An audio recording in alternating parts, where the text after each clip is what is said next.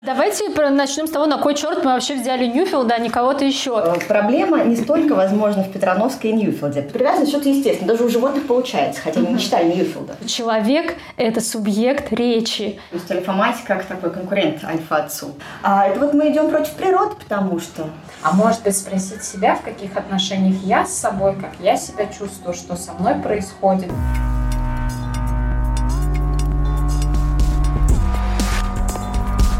Прах Выгодского.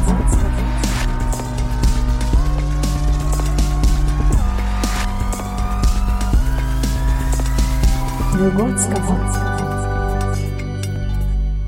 Вы слушаете подкаст «Прах Выгодского», в котором мы, три психотерапевта, два психоаналитика и один гуманист, стряхиваем пыль популярных психологических идей, возрождаем из праха Фрейда, Выгодского и другие бриллианты психологической мысли.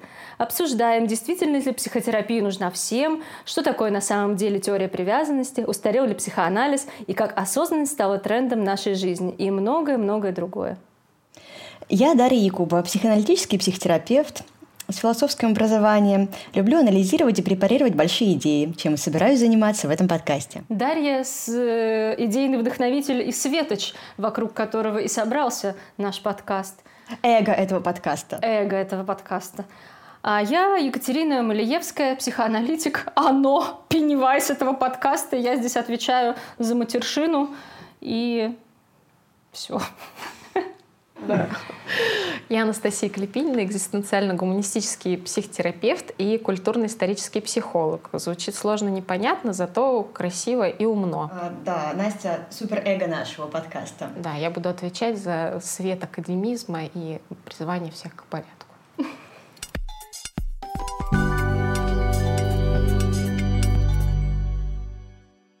Давай тему сначала заявим, да тем. Э, заявите кто-нибудь, у кого... Э, да вы сами заявляете, вы сами придумали, сами заявляете. не лучше, чем писательские. Я, как Настя сказала, я больше писатель, чем читатель.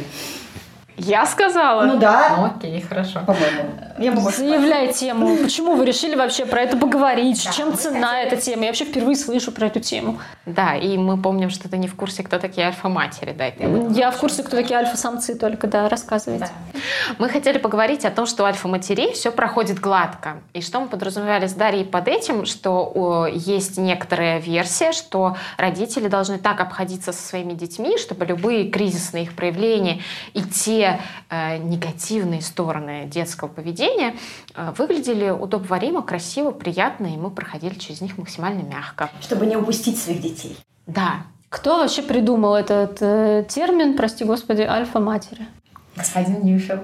Ты знаешь, что такое господин Нет, Ньюфилд? не знаю, кто такой господин Ньюфилд. Не уверена, что хочу, но на самом деле вы должны, наверное, рассказать про него, потому что Людям нужен контекст. Э, господин Ньюфилд позиционирует себе как, э, себя как э, популяризатор, он позиционирует себя вот, как последователь теории привязанности господина Болби. И говорит о том, что Говорит о том, что что? В общем, в основе э, теории развития господина Ньюфилда лежит идея о том, что процессами взращивания гармоничные личности э, руководят, руководят, э, я вижу твое лицо. У меня дергается глаз, да, при слове гармоничная личность, ну да ладно. Ну, это важная часть концепции Ньюфилд. А давайте начнем с того, на кой черт мы вообще взяли Ньюфилда, а не кого-то еще. Это, я так понимаю, очень популярный какой-то психолог среди матерей, среди вообще тех, кого интересует детское развитие, они на него чаще, чем на других ссылаются. Почему он так актуален? Да, это правда так мне кажется, что как раз именно среди матерей он более популярен и известен, чем среди психологов. То есть есть некоторая э, часть психологов, которые там, в русскоязычном пространстве занимаются продолжением э, идей и образованием э, людей, донесением до них идей Ньюфилда, но мне кажется, что все-таки это больше популярно среди э, матерей. Вот. И мне кажется, я могу ошибаться, наверное, он сам себя неплохо продвигал, но впервые о нем, наверное, услышали от э, госпожи Петрановской, вот, которая тоже занималась популяризацией идей, собственно, вот Ньюфилда и вот этого взращивания гармоничной, полноценной личности. Давайте пройдемся по основным идеям тогда. Что мы будем разносить в пух и прах? Начну с апологетики. Я, как мать, которая в свое время читала Петрановскую и немножко, совсем немножко Ньюфилда, э, могу сказать, что э, проблема не столько, возможно, в Петрановской и Ньюфилде, потому что э, то, что я смогла для себя подчеркнуть из Петрановской и Ньюфилда, и то, что, я так думаю, многие наши дорогие слушательницы для себя подчеркнули, это идея о том, что с ребенком можно общаться как с человеком, то есть не оставлять его проораться, не быть, не воспитывать его как-то сурово в младенчестве. А, да, я хотела на, начать с апологетики, немножко защитить Ньюфилда и Петрановскую, потому что многим матерям он помог в том смысле, что он как будто бы разрешил матерям а, не относиться к младенцам как вот к таким объектам непонятным, которых нужно воспитывать, которым нужно там, давать проораться, как раньше в более старших поколениях это было актуально, а, а разрешить, разрешить им там, брать на ручки, кормить по требованию самых вот этих маленьких малышей и не, не, не быть к ним ну, так, э, жестокими. Так, а что плохого тогда в Ньюфельде и Петрановской? Плохого в Ньюфельде и Петрановской, вот Настя нам расскажет. Давай. Настя расскажет, что у культурно-исторического психолога сыпется искра из глаз при постулировании э, Ньюфилдом э, своих, значит, идей.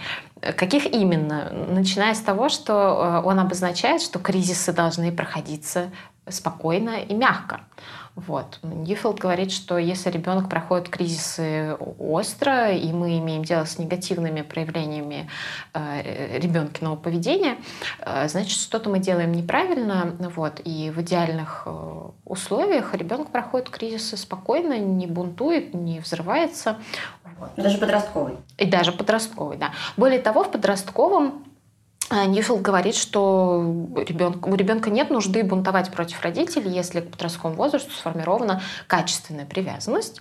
Вот, mm-hmm. И тогда ребенку просто нет нужды бунтовать против того, к кому он привязан. А что такое качественная ну, привязанность? Это очень извращенное понятие качественной привязанности, которое э, продолжается до подросткового возраста. Потому ну а что... что такое качественное? Нет, может быть, он что-то хорошее в это вкладывает. Ну вот как я, э, я вот про Болби могу сказать, что такое качественная привязанность про Болби. Так. По, по Болби. А, вообще, может быть, есть смысл немножко про Болби рассказать. Есть Давай. Смысл. Чтобы немножко как-то историю эту проследить. Откуда mm-hmm. вот эта вот э, идея про привязанность взялась, откуда, почему все а, матери Российской Федерации и СНГ так носятся с этой привязанностью, как, да, как курица с яйцом. В общем, а, привязанность – это такая идея, э, такая концепция, да, которую развил Болби а, на основе психоаналитической теории Фрейда. Он вообще в своих книжках очень очень ратовал за то, что, что вообще-то он не противоречит идеям Фрейда. Он очень долго говорит о том, что вот Фрейд бы меня поддержал, не то, что вы, дорогие современники, допустим, а и в этом бы Фрейд меня поддержал, и в этом бы Фрейд меня поддержал. То есть он такой психоаналитик, э, по сути своей. Но в психоанализ ввел э, вот это этологическое измерение, этологический подход. Что такое этологический подход? Это про то, что он объясняет то, как живое существо приспосабливается к условиям среды. Ну, то есть, например, если это про человека, про человеческое существо, то человеческое существо приспосабливается к условиям среды с помощью э, таких вещей, как крик, например. Да, он кричит э, не потому, что он там, порочное существо, как раньше могло считаться, да, вот его там селились в него бесы, надо его срочно воспитывать. И, ну, было такое, я своими глазами видела, как особенно особо религиозные семьи э, как-то очень... Э, запрещали детям кричать? Запрещали детям кричать, да, да, и считали, что это проявление их, э, ну, вот какого-то характера, который нужно укращать. А, вот. А Болби говорит о том, что это вообще-то способ их приспособить к окружающей среде, чтобы выжить. Mm, Болби чтобы... дело говорит. Да, потому что очень сложно взрослому человеку выдерживать этот крик, и он волей-неволей идет и вот этого ребенка что-то с ним делает. Он кормит его, меняет памперс, носит на ручках, э, обнимашки, целовашки, вот это все обеспечивает всеми вот этими необходимыми вещами.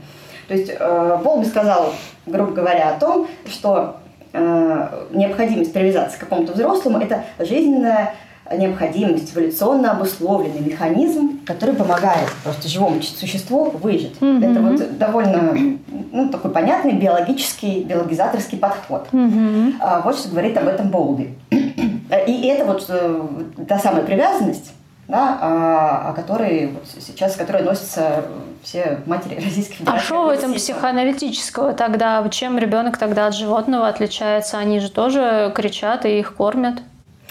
А, в этом э, ничего абсолютно психоаналитического нет. Это тоже та какая-то настройка над психоанализом. То есть в, этом, в этой самой концепции психоанализа, в общем-то, примерно ноль.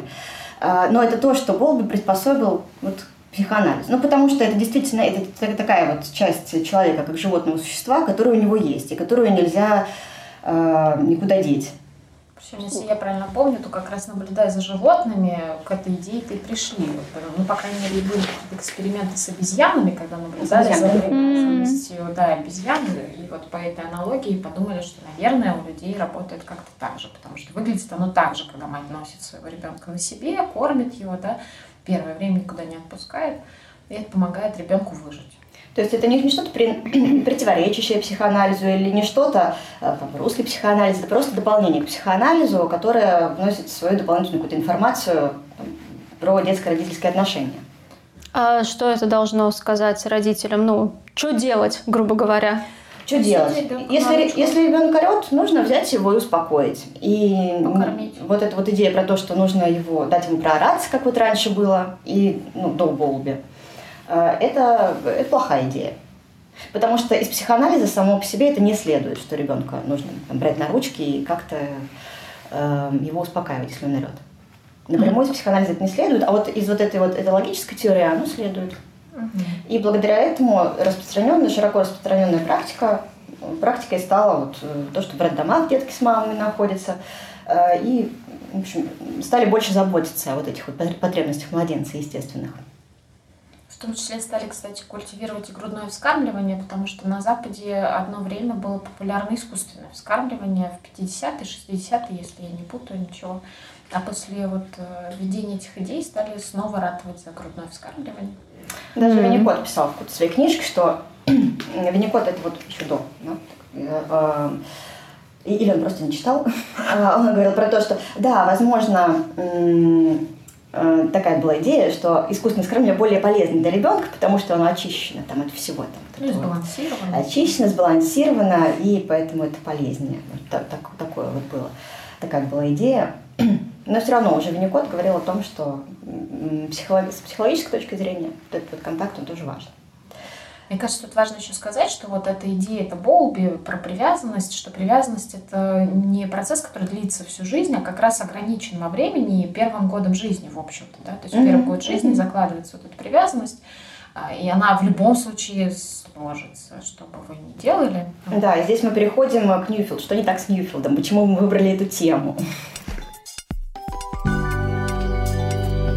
А, потому что как будто бы это привязанность, это что-то естественное, которое само собой складывается, если там не насиловать ребенка. Природы. Не идти против природы. Да, то есть если там человек идет за природой, спасибо, Петроновская нам это разрешила, то привязанность что-то естественное. Даже у животных получается, хотя не читали Ньюфилда. А зря. Вот. А Ньюфилд это, как я Слава понимаю, Богу, что не читали. распространяет на более старшем возрасте, даже вот на подростковый. Да. Тут книжка да. про то, что не нужно упускать своих детей. Угу, угу. Э, мне очень хочется вставить свои 5 копеек про Дальто. Можно потому, 10. Можно 10, можно 20, потому что, мне кажется, вся вот эта вот история Ньюфилда, ладно, даже с Болуби, она упускает очень важный момент, чем отличается человек от животного, что недостаточно просто носить на ручках, там, мемарить и, и грудью кормить, потому что человек — это субъект речи. И человеческое существо становится человеческим только благодаря тому, что оно погружается в язык с самого самого своего рождения. И все мы знаем случаи детей Маугля, что если мы берем ребеночка и даем его там кошечкам, собачкам, волкам, то он... э, Растает волком, кошечкам. Да, он буквально копирует их э, образ, он пластику, он не овладевает речью, и потом уже, когда вот это время упущено, он ею не овладеет. Поэтому, чтобы войти в порядок культуры, в порядок вообще, в человеческий порядок и стать человеком, то важно не просто кормиться грудью и быть на ручках, а важно стать субъектом речи с самого рождения. И поэтому здесь мне хочется педалировать этику Дальто, что с самыми маленькими детьми, с младенцами важно разговаривать с самого, прям вот с самого рождения. Хотя это может показаться странным, он же ничего не понимает, он такой вот кулечек там чуть лежит и странно двигается но тем не менее это важно.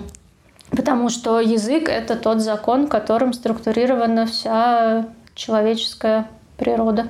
Да, и в этом месте ликует культурно-исторический психолог, хоть Катя говорит, что ничего не помню. Я просто ничего не помню, да, возможно, он ликует, да. Из своего базового образования, потому что на самом деле именно об этом говорил Выгодский, и все культурно-исторические психологи носятся с идеей о том, что человек отличается от всех других существ, и в том числе от животных, к которым он максимально приближен, тем, что у него есть речь полноценная, хотя есть данные о том, что и у животных, у разных есть речь, но она именно а, эм, а, инстинктивно, то есть она очень задана правилами как они взаимодействуют, да, общаются между собой, а у человека речь свободна и именно может выражать его внутренний мир. В этом разница от э, животных, у которых mm-hmm. они живут по инстинктам. Ну, у них речь, в том числе коммуникативная речь, у них нет да, метафор, скольжений, да, чувства да, юмора и вот да, это вот всего. Да. А для человека важно находиться в поле речи. Здесь смысл того, что мы что-то говорим младенцу, не просто в том, что он нас не понимает, действительно, у него нет еще понимания нашей речи.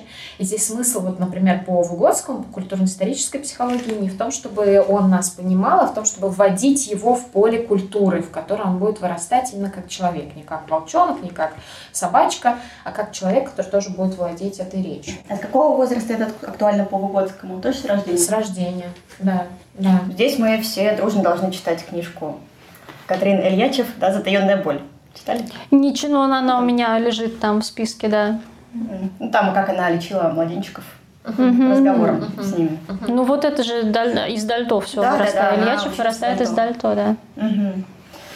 Можно поговорить о самом термине альфа-матери, что это вообще такое, откуда оно взялось, потому что поскольку мы психоаналитиками все время докапываемся до речи, до означающих, до того, что значат слова, не просто же так этот термин так полюбился женщинам. Альфа-матери, это нас отсылает к альфа-самцам, к чему-то такому доминирующему э, ну, к, да, да, к чему-то такому сильному и восхитительному. Ну, то есть альфа-мать как такой конкурент альфа-отцу, uh-huh. альфа-самцу. Ну, или другим матерям, не знаю, почему так важно альфа называться альфа-матерью. Альфа-самки, наверное, есть в природе. Ну, вот это вот про них. И почему же женщинам так важно быть альфа-матерьми, матерями? Матерьми, да. Но здесь как будто бы у них есть власть над э, всякой непредсказуемостью, над теми же кризисами, да, про которые Настя говорит. Как будто бы, как там они, на шаг впереди? Да, ну концепция Ньюфилда подразумевает, что мать настолько включена в ребенка, что она всегда идет впереди него. Ну, собственно, альфа-мать по Ньюфилду это та, которая э, впереди, ведущая, да альфа-родитель, тот, который впереди, mm-hmm. ведущий. То есть он ведет за собой ребенка. Это как раз сильно противоречит э, концепции Выгодского, который говорит, что родитель следует за ребенком, смотрит на то, куда движется ребенок, как происходит его развитие, и следует за ним. А здесь получается, что родитель всегда на шаг впереди ребенка, и он знает, где у ребенка болит, где ему плохо, где нужно подстелить соломки, где надо добавить развивашек, э, где не надо добавлять. А, а зачем? Зачем? Зачем? Э, чтобы взрастить гармоничную, полноценную личность. Чтобы не травмировать еще, наверное. Не да? травмировать это очень важно, да. Ну, концепция Ньюфилда подразумевает, что, э, как там было по три пункта, которые я нам да, обозначала, что э, вырастить полноценную личность, что каждый рождающийся ребенок это человек, который может стать полноценной личностью, mm-hmm там как-то мутно описано, что... Да, кто у нас полноценный в понятии Ньюфилда и кто не полноценный? Ну, насколько я помню, это те, Невротик, которые- наверное, полноценный, психотик неполноценный. Ну, насколько Ну, это я обидно помню, звучит. полноценные это те, кто умеет справляться с жизненными трудностями, э, могут общаться с другими людьми, сохраняя при этом свою индивидуальность. И что там было еще? Вот. А как они будут справляться с жизненными трудностями, если у них кризис проходит мягко, э, если мама на шаг впереди всегда? Вот здесь возникает вопрос, да, к этой концепции. Мгм. Если мама всегда знает лучше, как он потом без мамы вообще будет, как он будет знать сам для себя, что ему лучше? Скорее всего, никак. И здесь маме придется в подростковом возрасте столкнуться с тем, что она не всемогущая и не может э, вырастить э, полноценную гармоничную Это личность. в, при хорошем развитии событий, если ей все-таки придется столкнуться. Но есть же такие ситуации, когда маме действительно приход- не приходится А как она до подросткового возраста не сталкивается с тем, что у нее что-то не А получается? некоторые в подростковом не сталкиваются. Какой Нек- ну, некоторые говорят такие, а вот у меня вот такие дети прекрасные, они вот если у них какие-то проблемы, не только ко мне идут, и вот мне доверяют, а, и со мной всем делятся, и вовсе у нас нет никаких конфликтов. То есть по Ньюфилду он говорит, что ключ к воспитанию ребенка в его сердце. Это как? А это вот он что имеет в виду? Ну, видимо, это, я не знаю, но я подозреваю, что вот как Даша описала, что они мне все доверяют, они ко мне приходят, ну, когда вот есть вот этот контакт и Ну, конечно, они к ней приходят, потому что она же впери- на, шаг впереди, она все знает, она их знаю. оберегает. а, И ну, то есть А каким образом ребенок должен сохранить вот этот идеальный образ родителей, если он ходит в школу, если он видит, что у кого-то родители богаче, например, успешнее, если это у него какие-то новые идеалы? постараться. Для этого существует деревня привязанностей. Деревня? Расскажи нам про деревню Так, это что такое? Я вам еще не рассказывала. Нет. Ну, давай. Это круг людей, знакомых, которым ребенок доверяет, которые с ним в идеале находятся с детства. То есть это могут быть просто друзья, это педагоги, которым родители доверяют. Э, Я не уверена, что это так, но возможно, что идеи там, семейного обучения, каких-то альтернативных школ, они тоже упираются вот сюда ногами, э, потому что это возможность создать ребенку альтернативную реальность вот, этих, вот этой деревни Какой ужас. А когда он в обычную реальность выйдет, что он подумает? Не знаю, Из вообще, мне, конечно, на самом деле, мне вполне симпатичная идея того, что у ребенка должно быть много взрослых, Это, это супер идея. Да, но здесь вот опасно то, что, получается, мы создаем ему альтернативную реальность, в которой под него, под ребенка все подстраиваются, следуют за ним, и он не воз- у него не возникает вот этих конфликтов со средой. Ну а что это за реальность в вакууме такая? Ведь если даже у ребенка большая сеть привязанности, ну какая-нибудь там ненуклеарная семья, да, там бабушки, дедушки, тети, дяди, там друзья, родители, они же все равно в мире живут, они с реальностью как-то контактируют, Да, они же не живут в секте э, в общении. На шаг впереди. Ну да. Нет, то тоже, кстати, да, вот это очень важная мысль, что у ребенка должно быть много людей, которые могут как-то на него влиять, с которыми он может идентифицироваться. Чем больше таких людей, чем тем здоровее он вырастет, потому что он может от каждого взять что-то для приспособления к этой Здесь жизни. опять же важный момент, что вот смотрите, о чем я вам писала в чатике, что как классно Ньюфилд подтягивает какие-то классные реально идеи, взятые у других психологов, под свою теорию, потому что здесь вот он действительно идея интересная. Вопрос в том, как она реализуется, потому что то, что говорит Ньюфилд, больше похоже на то, когда мы полностью контролируем мир ребенка. Мы ему создаем вот эту деревню привязанности, создает сам родитель. Да, это те люди, которым он доверяет. И вроде как оно и логично, но если мы говорим про э, там, как это было раньше, то ну какую бабушку дали, так и Ну да. особо не выбираешь. А, да, и я вот э, про то, что э, вот эта вот ситуация, она возможна, что ребенок уже в подростковом возрасте приходит к маме, там делится с, ним, с ней всем, и мама продолжает его контролировать, но это совершенно нездоровая какая-то ситуация. Почему плохо это, чтобы ребенок в подростковом возрасте делился с мамой проблемами? В чем подвох? Ну, потому что подростковая задача подросткового возраста отделиться от мамы и искать решение своих проблем уже где-то самостоятельно. Это гораздо раньше должно Я происходить. тоже хотела сказать, что вообще-то, ну вот если говорить про Выгодского, его концепцию, то смысл кризисов именно в том, что это постепенная сепарация от взрослого, от того, за которым там ребенок следует. Неважно, это мать или отец или бабушка, тот, кто о нем в большей степени заботится. Вот. И кризисы, собственно, поэтому и происходят, чтобы человек постепенно сепарировался и учился опираться на себя. Здесь же мы можем вспомнить про достаточно хорошая мать, э, которая э, потому достаточно хороша, потому что может вовремя, как сказала бы Катя, не будем говорить... Отъебаться? Эти слова. Нет, она не кастрировать. Которая, а, да, которая может вовремя дать ребенку пространство для того, чтобы он сам справлялся со своими трудностями. И это трудности самого разного характера могут быть. То есть не только там ходить на горшок или лазить по всяким э, лазилкам на детской площадке, э, но и справляться с эмоциональными трудностями своими в том числе.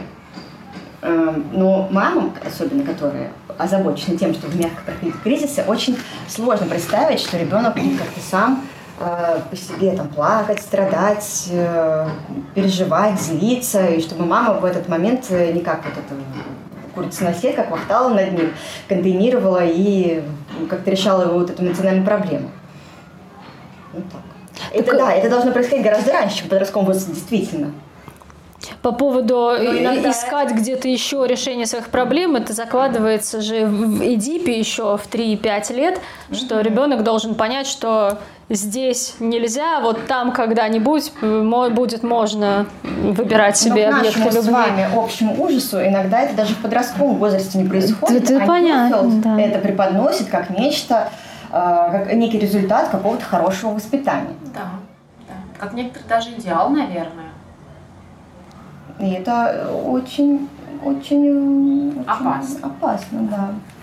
Ну, то есть идеал Ньюфилда состоит в том, что ребенок э, удобный, получается, что он не выражает э, агрессию, не негативит, такой миленький. Нет, а вот здесь мы подходим к понятию выдерживать фрустрацию ребенка. Так. Да, ребенок может негативить и даже вести себя как-то неподобающим образом. И что альфа-мать должна делать при этом? Выдерживать свою фрустрацию.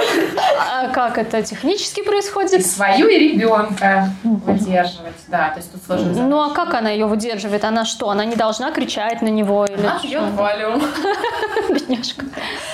А, да, раньше матери пили валиум, чтобы красиво как там подавать курицу в красивом платьишке, а теперь, чтобы выдержать фрустрацию. Но здесь хочется в первую очередь обратить внимание на вот эту вот мертвечину, которая веет от, этих, от этой фразы про фрустрацию. Понятно, что это наш какой-то профессиональный психологический термин, которым мы можно, можем пользоваться и которым мы пользуемся успешно. Но когда это переходит в какую-то бытовую плоскость, от этого веет какой-то ну, как будто бы этим термином, а, этим термином мать может дистанцироваться от настоящих переживаний, от настоящего ребенка и э, от настоящей себя. Я, я вам рассказывала, как я видела спор мамочек, которые обсуждали, как правильно, как корректно перевести термин э, фрустрация на русский язык. И ей, вот особенно продвинутые альфа-мамы, говорили, что э, я вот так говорю, вот ты фрустрирован, ребенок вот так вот и переводит это на русский язык. Повторяет, да, я фрустрирован. И для меня в этом такая, ну, реально такая какая-то могильная, я не знаю, что, э, атмосфера создается, Потому что ничего живого не остается в этих отношениях. Ни любви, ни ненависти. Э, одна, один какой-то страх. Еще вопрос в том, что, что такого страшного во фрустрации и почему вообще нужно ее выдерживать. А мне, кстати, кажется, здесь, наверное, можно помянуть одну из важных тоже идей теории Ньюфилда, что ребенок развивается из точки покоя. Mm, это да, это, это мне вот это прям супер важно, Получается, что для того, чтобы ребенок мог развиваться как полноценную гармоничную личность, а, ему нужно создать условия безопасного, спокойного существования, где он не нервничает, не переживает, ну, насколько я понимаю, теория Ньюфилда. А как, по мнению Ньюфилда, ребенок должен не нервничать, если его жизнь это сплошная фрустрация, сплошные страдания? То его от груди отлучают, то его заставляют э, какать не в памперс, а в горшок. Здравствуйте, приехали тоже мне, жили же нормально. То ему не разрешают с родителями в, в комнате спать в родительской постели. Тоже... Смысле не разрешают? А, а почему разрешают? А потому То есть он должен спать с ними до 18 лет? Может, э, ну не до 18. Чтобы не фрустрироваться. Ну, вот, да. А зачем нам лишние фрустрации? А вот тут уже вопросики вообще к... Какую-то фрустрацию, в принципе, можно выдержать, а вот такую, именно вот, которая про кризис, какую-то системообразующую фрустрацию уже, как бы, это нехорошо. Это я, опять же, читала форум Альфа-Мам, которая... О, господи, хорошо, я не читаю. Э, а вот э, зато ты не можешь развиваться через кризис и через фрустрацию. А, да, вот мы с Настей читаем развиваемся, познаем. Да, и там обсуждаются вот эти темы, а, во сколько ребенка можно отлучать от груди, когда их можно из своей кроватки выселять. И там особ, особенно продвинутые альфа-мамы, и даже какие-то вот эти теоретики теории Ньюфилда, вот эти амбассадоры русскоязычные, не помню фамилии, они говорят о том, что а, вот раньше нормально было, вот спать с детьми там до 6 лет, условно говоря, все спали, всем нормально. Ну, в русской избе вообще все спали со всеми, и нормально, инцест семейный. Отличная история, чуть-чуть бы не вернулся вернуться к этому, да? А это вот мы идем против природы, потому что э, когда заставляем ребенка выселяться куда-то там раньше а, времени. когда мы пенициллин изобретаем, мы не идем против природы, можно тогда и зубы не вставлять и умирать в 40 лет. Чего бы не это, не, не жить по природе. Ты не понимаешь, это другое. Это другое. Это другое. Ребенка, мы, конечно, можем выдержать некоторую фрустрацию, но вот такие вещи, про которые собственно, психоанализ нам говорит, да, что спать с родителями в одной постели после определенного возраста это не ок. Это уже переборчик. Это уже слишком. А к чему приведет, если мы будем спать с родителями в одной постели до совершеннолетия? Так вот приведет к тому самому прекрасному результату. Мы не упустим своих детей, и в подростковом возрасте он будет к нам приходить со своими проблемами. И спать с нами в одной постели. А как он потом это вообще переедет от нас? Спать в одной постели, может, и не будет, но сепарироваться ему будет сложно. Э, ну, видишь, какое возвращение получается? А, идеальную... Ну там извращение на извращение получается. результат. Зачем это Ньюфилду вопрос? Идеальный результат воспитания, когда ребенок не, сепарировался, ну там, конечно, не озвучивается, когда ребенок доверяет, вот в подростковом возрасте не идет куда-то там, своим сверстникам, как нормальный здоровый ребенок, а к родителю приходит с своими проблемами. А, вот. И... а если его выселить из родительской кровати в три года, он не будет приходить с проблемами? Какая связь вообще в том, а, что он разговаривает, и в том, что он спит с родителями? Если его выселить из родителей в три, от родителей в три года, в этом нет никакого, видимо, ну, какой-то на это веской причины нет. Mm. А Ньюфилд не сталкивался никогда с детьми, которых не выселяли от родителей, и что с ними потом было? Не видел? А, не знаю. Не, ну если человек в клинике работает, если к нему пациенты приходят, он же должен видеть последствия вот этой всей красоты своей теории. Ну, может быть, он работает в, в рамках своей парадигмы, и там вот... Ну, смотри, если Ньюфилд не видит проблемы в том, что ребенок не конфликтует со, со своими родителями в подростковом возрасте, то, видимо, он не видит проблем каких-то там, где мы их можем видеть.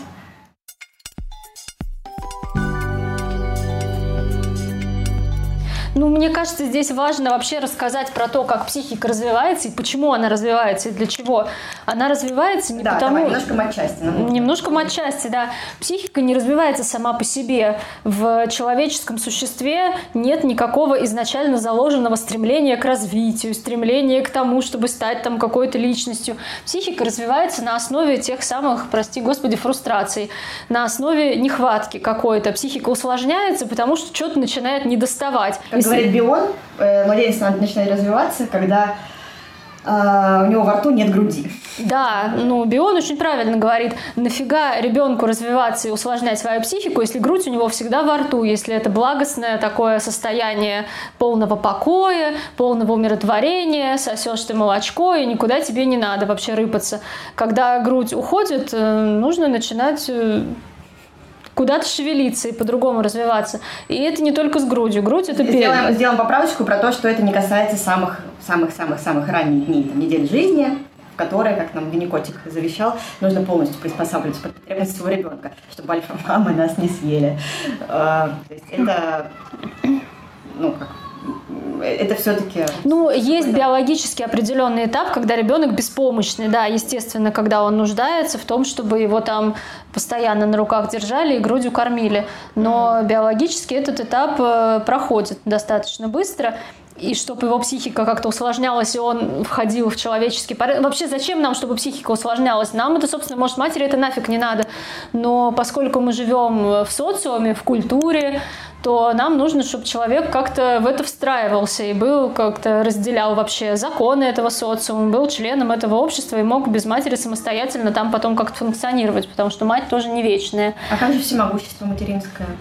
Надо избавляться от всемогущества материнского. Ага, это не так-то просто сделать. Мне кажется, именно поэтому э, Ньюфилд и Петрановская пользуются такой популярностью, потому что это же ну, так, такая э, соблазнительная мысль о том, что ты можешь быть настолько всемогущим, что даже собственные кризисы ребенок может проходить мягко. Всемогущество – это наследие тоже младенческой стадии развития. Это у младенца есть идея, что он всемогущий. Ну, у него нет идеи, но он существует таким образом.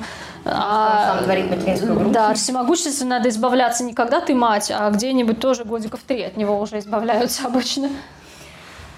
Ну да, это, конечно, ну да, ирония к тому, что э, таким образом, э, ну, если следовать теории Ньюфилда, э, мать обслуживает не потребности ребенка, а свои собственные потребности во всемогуществе во многом. Угу. А ребенок страдает от этого? Не может быть, ну, может быть, он сознательно как-то не страдает, но просто он э, не может развиваться. Хотя нет, я думаю, что он может развиваться. Но то это зависит уже от э, от материнских, от, от материнской, э, от материнской, как сказать, ну, от ее стремления, от того, насколько у нее сил э, есть на то, чтобы быть хорошей альфа-мамой.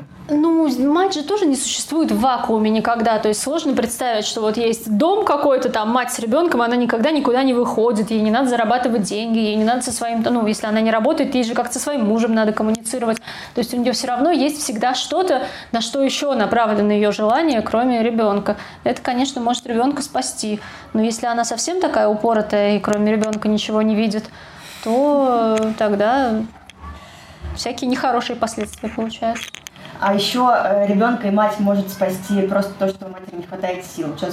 Часто к психологу приходят матери, которые э, говорят, что вот они прочитали Ньюфилда, Петрановскую, и теперь им нужны транквилизаторы для того, чтобы все это, все эти теории притворить в жизнь. Э, и в этом смысле хочется э, воздать честь э, биологии, просто каким-то mm-hmm. естественным процессом, которые препятствуют э, вот этому... Реализации этого всемогущества в полной мере. плана, да, да. этого всемогущества. А вот, поэтому...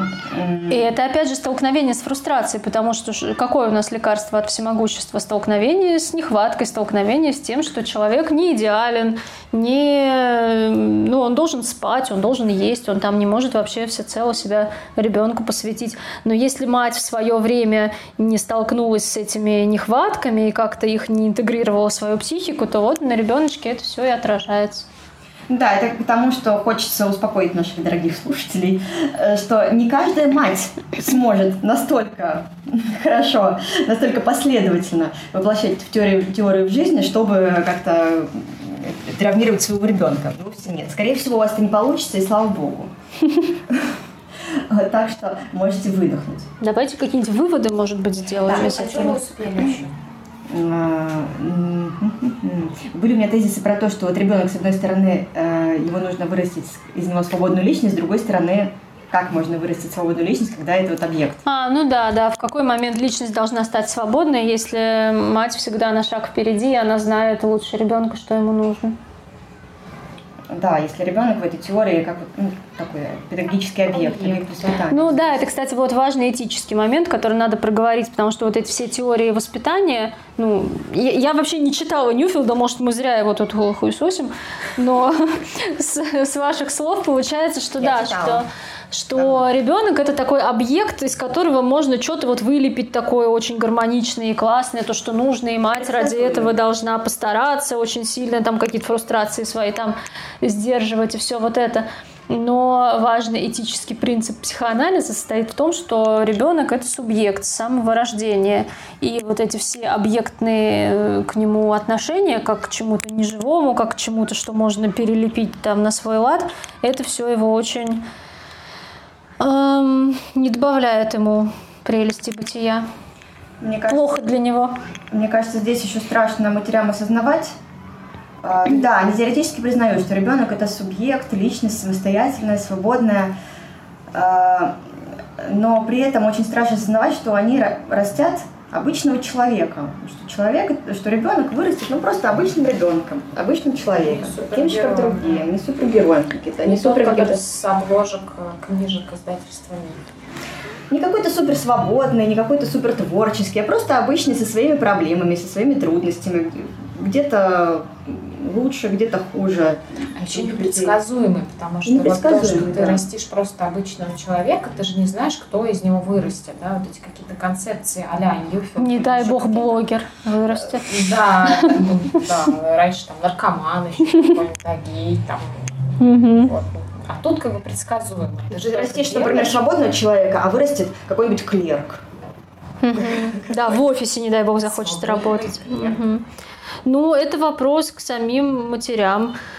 Почему они, почему они не, не, не хотят смириться с тем, что они вообще-то обычные люди, не какие-то супер классные. Почему нужно в ребенке пытаться воплотить это? Мне кажется, это уже тема следующего подкаста, поговорить про нарциссизм, про да, то, как ребенка да. можно использовать как нарциссическое расширение, как какую-то нарциссическую подпорку для своей несостоятельности потому что человек в целом более-менее с собой в ладу, ему не нужно из кого-то делать что-то вот супер идеальное, чтобы на этой операции чувствовать себя значимым в этом мире который смирился со своей обычностью и заурядностью. Ну, как бы вот э, вырастить идеального человека, это больше задача как будто бы прошлых, немножко прошлых поколений, поколений вот э, матерей, которые увлечены всякими развивашками, такими карточками, чтобы ребенка вырастить там умным. Но на самом деле еще более ранних, потому что вот обсуждаемый нами тут э, Лок, да, там, кто там упоминали еще Блонский, и же с ними, да, они то же тоже это еще до, до, до там, начала 19 до, до начала 20 века, да, они трудились на благо того, чтобы вырастить каких-то супер людей, управляемы, предсказуемы и будут жить на благо человечества. Да сейчас тоже те же яйца, только в профиль, да, потому да. что... То есть эта идея стара на самом деле. Вот, и, вот эти все идеи, что нужно растить ребенка без травм, сейчас же у нас что модно в популярной психологии, не травмировать, бы суперэкологичное общение, и вот это вот все. Э, да, чтобы он был свободен, чтобы он умел говорить о своих чувствах. Это те же нарциссические ожидания э, от своего детства какого-то, когда тебя там не слушали, не давали тебе высказать высказать и не покупали, что ты хочешь, чтобы твои дети, вот, значит, воплотили эту фантазию в себя. Это все, все то же самое, только в новых реалиях, с новыми фантазиями. Ну, в каком-то э, таком умеренном формате это же, в общем-то, хорошо учить ребенка говорить о своих чувствах и давать ему пространство какое-то. Э, наша идея не, не в том, чтобы сами по себе идти, критиковать штуки, да, вот это эмоциональный интеллект там, или зону ближайшего развития, а в том, что иногда это возводится в культ, и именно когда это возводится в культ, это и приводит к тем ситуациям, когда матери приходят к психологам и говорят о том, что выпишите мне что-нибудь, там, психиатром, mm-hmm. да, а потому что мне не получается быть э, там супер выдерживающей, выдерживающей фрустрацию мамой, да, потому что здесь я там что-то не так делаю, там не так делаю, и мой ребенок там травмируется, и все, и пиздец. А, а вот в этом же и есть э, настоящая жизнь, когда где-то мама не выдерживает свою фрустрацию, где-то она не выдерживает фрустрацию ребенка, где-то они друг друга не выдерживают, раздражают, и в этом есть их настоящая жизнь, их настоящее взаимодействие. Где-то мама, э, что хорошо, да, ломается под, эти, под этой фрустрацией ребенка, не выдерживает ее. И это, наоборот, замечательно. Ребенок, у ребенка есть повод прийти, почувствовать ту самую ужасную пресловутую вину, прийти как-то маму пожалеть, например. Э, и если это происходит как-то естественно, и без, без какой-то, без какого-то вот купола идеологии над этим всем, э, то все должно быть Нормально? Нормально, обычно. Здесь важно слово обычно. Важно, важно знать, что ребенка травмируют не какие-то события как таковые, не, ну, даже какие-то страшные ситуации, там, насилие или чего-то еще могут, как ни парадоксально, не стать травмой. Если ребенка там били ремнем, это не обязательно может стать травмой. А травмой может стать, если он зайчика потерял своего в парке, а кто-то, и никто ему не сказал вообще, что произошло, почему, почему он без этого зайчика остался. Травмой становится то, когда у ребенка нет слов вокруг него, чтобы описать его опыт. Когда в психике получаются вот эти вот дыры какие-то бессловесные, потому что психика у нас, как мы уже говорили, наверное, сегодня, да, структурируется речью, она прошита языком.